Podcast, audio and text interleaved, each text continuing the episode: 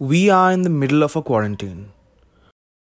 With the COVID 19 spreading like wildfire throughout continents, this is probably the biggest, if not the only pandemic that our generation will remember for years to come. We are worried, and out of that worry, we are doing something bizarre. We humans are going against our primal tendencies that urge us to come together in times of distress. We are social distancing.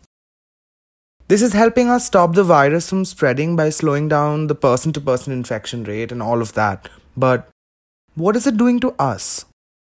To people who, despite having the privilege and convenience of working from home, go to work every single day or attend uni every morning. What is it doing to the people who still do not have the luxury to do so, even now?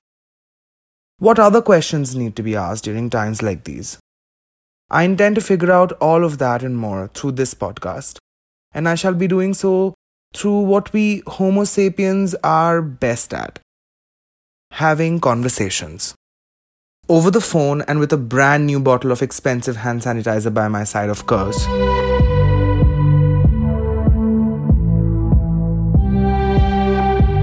I'm Jishnu, and you are listening to Q for Quarantine.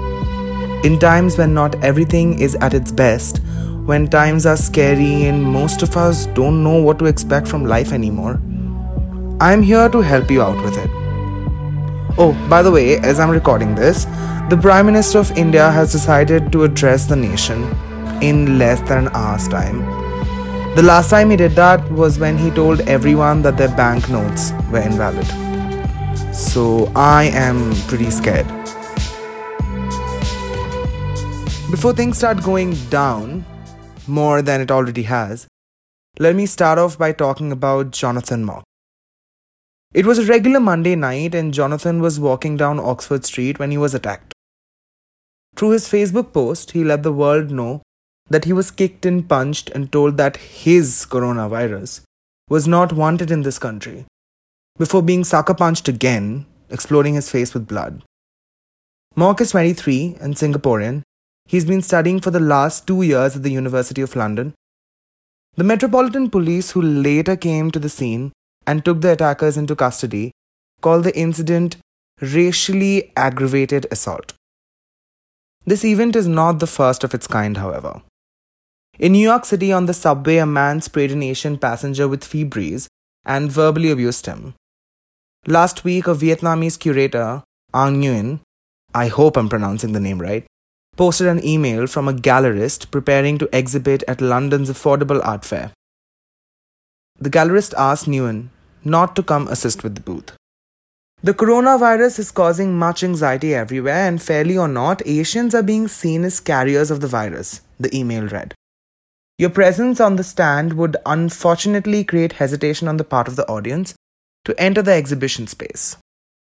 The Affordable Art Fair later confirmed that the gallery would not be exhibiting at their fair by mutual agreement. This Chinese restaurant was like texting their customers saying, None of our um, staff have been to China. We have no contact with the coronavirus. Please, like, like come back to us. And people were like making fun of it.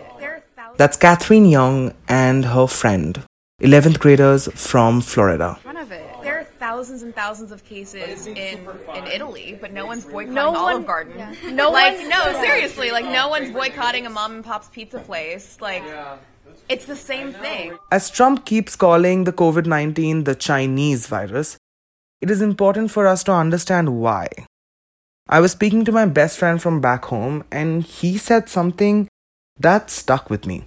Uh, people have always targeted uh, specific communities and blamed them through diseases, like uh, mm, multiple times throughout history, na? Absolutely. With the AIDS crisis being attributed to LGBTQIA plus folk and Ebola causing repeated cases of hate against all people of color, especially black people, the world has taught us time and again that we need someone to blame when times are dire. And more often than not, we blame the easy target. I'd like to just ask the Chinese for a formal apology. Why do you keep calling this the Chinese virus? There are reports of dozens of incidents of bias against Chinese Americans in this country. Why do you keep using this? A lot it comes from China. racist. It's It's not racist at all. No, not at all. Historically, pandemics have stoked xenophobia. In the 19th century, people spread rumors that Irish immigrants carried cholera, and tuberculosis was known as the Jewish disease. In 1900, when a Chinese man supposedly died of the plague, in San Francisco, Chinatown, residents were forcibly quarantined by police, where white residents were allowed to leave the area. Ainsworth from Stop Hate said it perfectly. There's a narrative that happens with hate crime from the perpetrator which says, I am attacking you, but actually lots of people agree with me. Where hate crimes become really dangerous if the victim starts to believe that.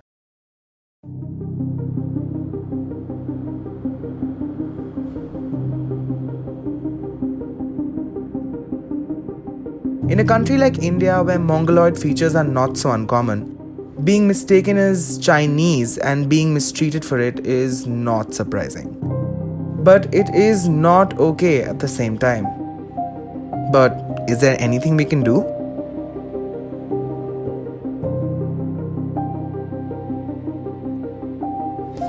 अभी जो चल रहा है ये corona virus हमारे ऊपर बहुत effect हो रहा है क्योंकि पहले तो हमें नेपाली चिंकी चाइनीज़ ये सब के बोलता था अभी तो कोरोना वायरस हो गया These are northeastern students living in Punjab who, amidst the panic, have heard things they should not have.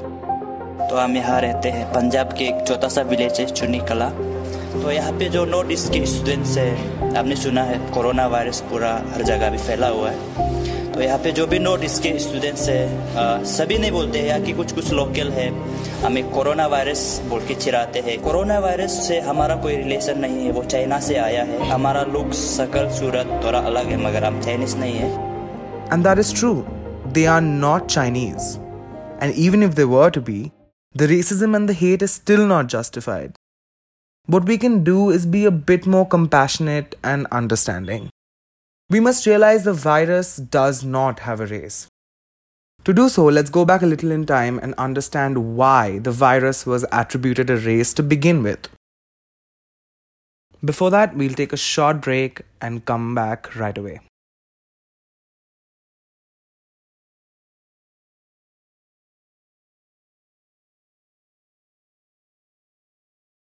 We are back. Meanwhile, the number of active cases uh, in India have now touched 157. Chandigarh, Chhattisgarh reported the first positive cases of COVID-19 each. A 23-year-old woman who had returned from England has tested positive. It was on New Year's Eve 2019 when health officials in China admitted they have a problem. Has also tested positive. A rapidly growing number of people were developing dry cough and fever before having pneumonia, and for some it proved to be fatal. The scientists soon recognized the virus that was causing it all and traced it back to a likely source the Wuhan wet market. Over the first 41 patients, 27 had been there.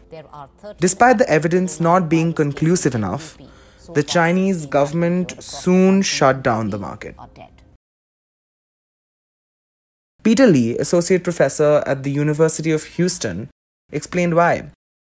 The Wuhan market is a wet market, meaning the cages are stacked one after another on top of each other, crammed together, absolutely, in adverse conditions, where it's easy for animals to catch diseases from each other. Certain animals are also successful in spreading these diseases to humans. And if the virus then spreads to other humans, well, you have an outbreak.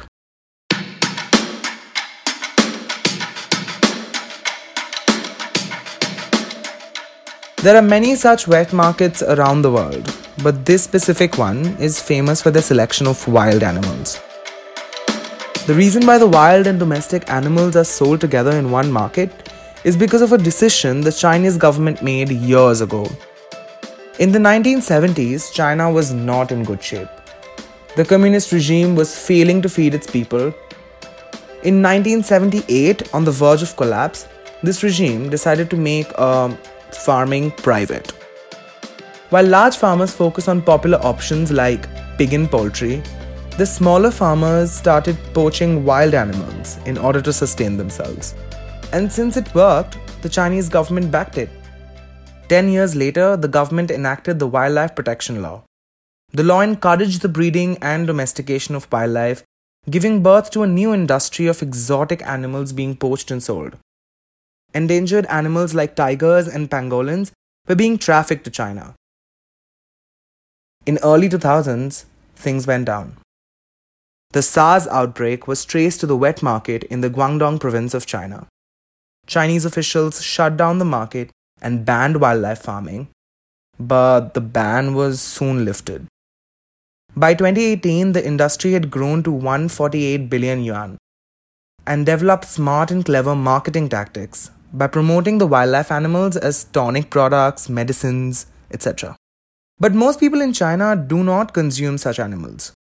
The market caters to the upper crust of the society, the rich and powerful, a small minority.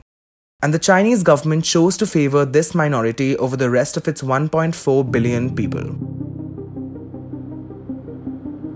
After the recent COVID 19 outbreak, the markets are shut and the practices have been banned again. But is this for good? A lot of people around the world, including people from China itself, think that the ban should be permanent. And the Chinese government is working on amending the Wildlife Protection Act again. Regardless of what happens in the future, ban or no ban, vaccine or no vaccine, we need to know that this virus originated from an animal and not a human being. It does not develop in or infect Asians any differently than people belonging to any other racial communities. Also, in case you didn't know or haven't figured out yet, not all Asian looking people are from China to begin with. Even if in quarantine we cannot be physically there for the humans of this planet, we must be more compassionate towards all when all of us are scared as heck. Coming together, at least virtually, would be a good start.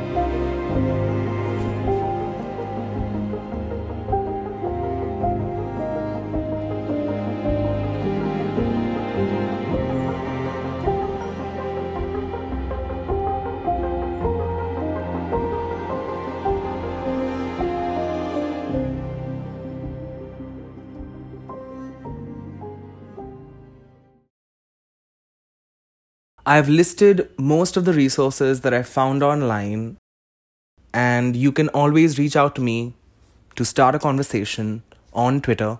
I'm always available at Jishnu Bando, that's at J I S H N U underscore B A N D O. I'm also on Instagram at Jishyouwish, J I S H Y O U W I S H.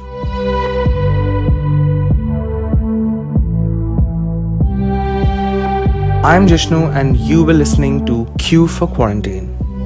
This was our first episode, and I don't know how often I would be able to release episodes, but I have a lot planned for this project. And let's see where it goes. We'll figure it out. Till then, thank you so much for listening. Don't forget to be kind to one another. Bye.